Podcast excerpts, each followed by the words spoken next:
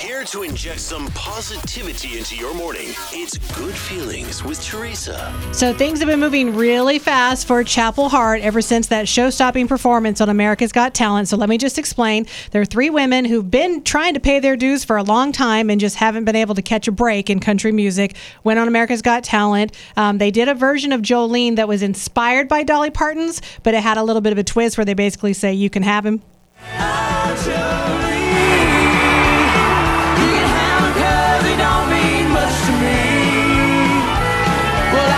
So much till rivers turn to seas.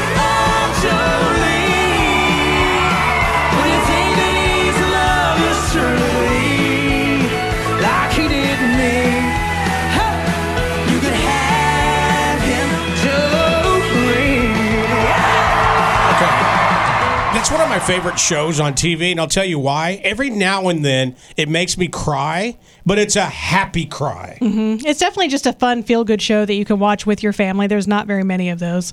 So Dolly Parton fell in love with that when she saw the performance. So did Loretta Lynn. And now the Grand Ole Opry is welcoming them. They'll be making their Opry debut on September 17th. Wow! That's like the highest accomplishment. Yes. That's so great. That is huge. And talk about being in the right place at the right time. A banner plane, you know, the ones that fly over with all the mm. advertisements, crashed just off the California shore, Huntington Beach, on Friday, right in front of dozens of lifeguards competing in the Junior Lifeguard Championships. In fact, here are several witnesses recording. It's going into the water. It's going into the water. It's going into the water, guys. Oh, dude. I have it on video. In the water.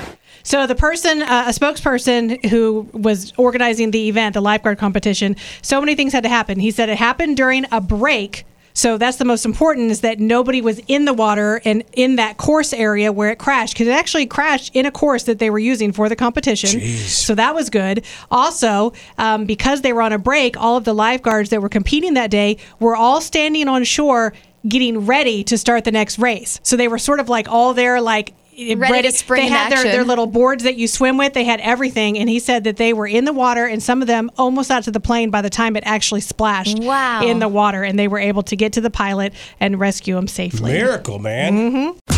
It's Rocket and Teresa on Mix 93.3.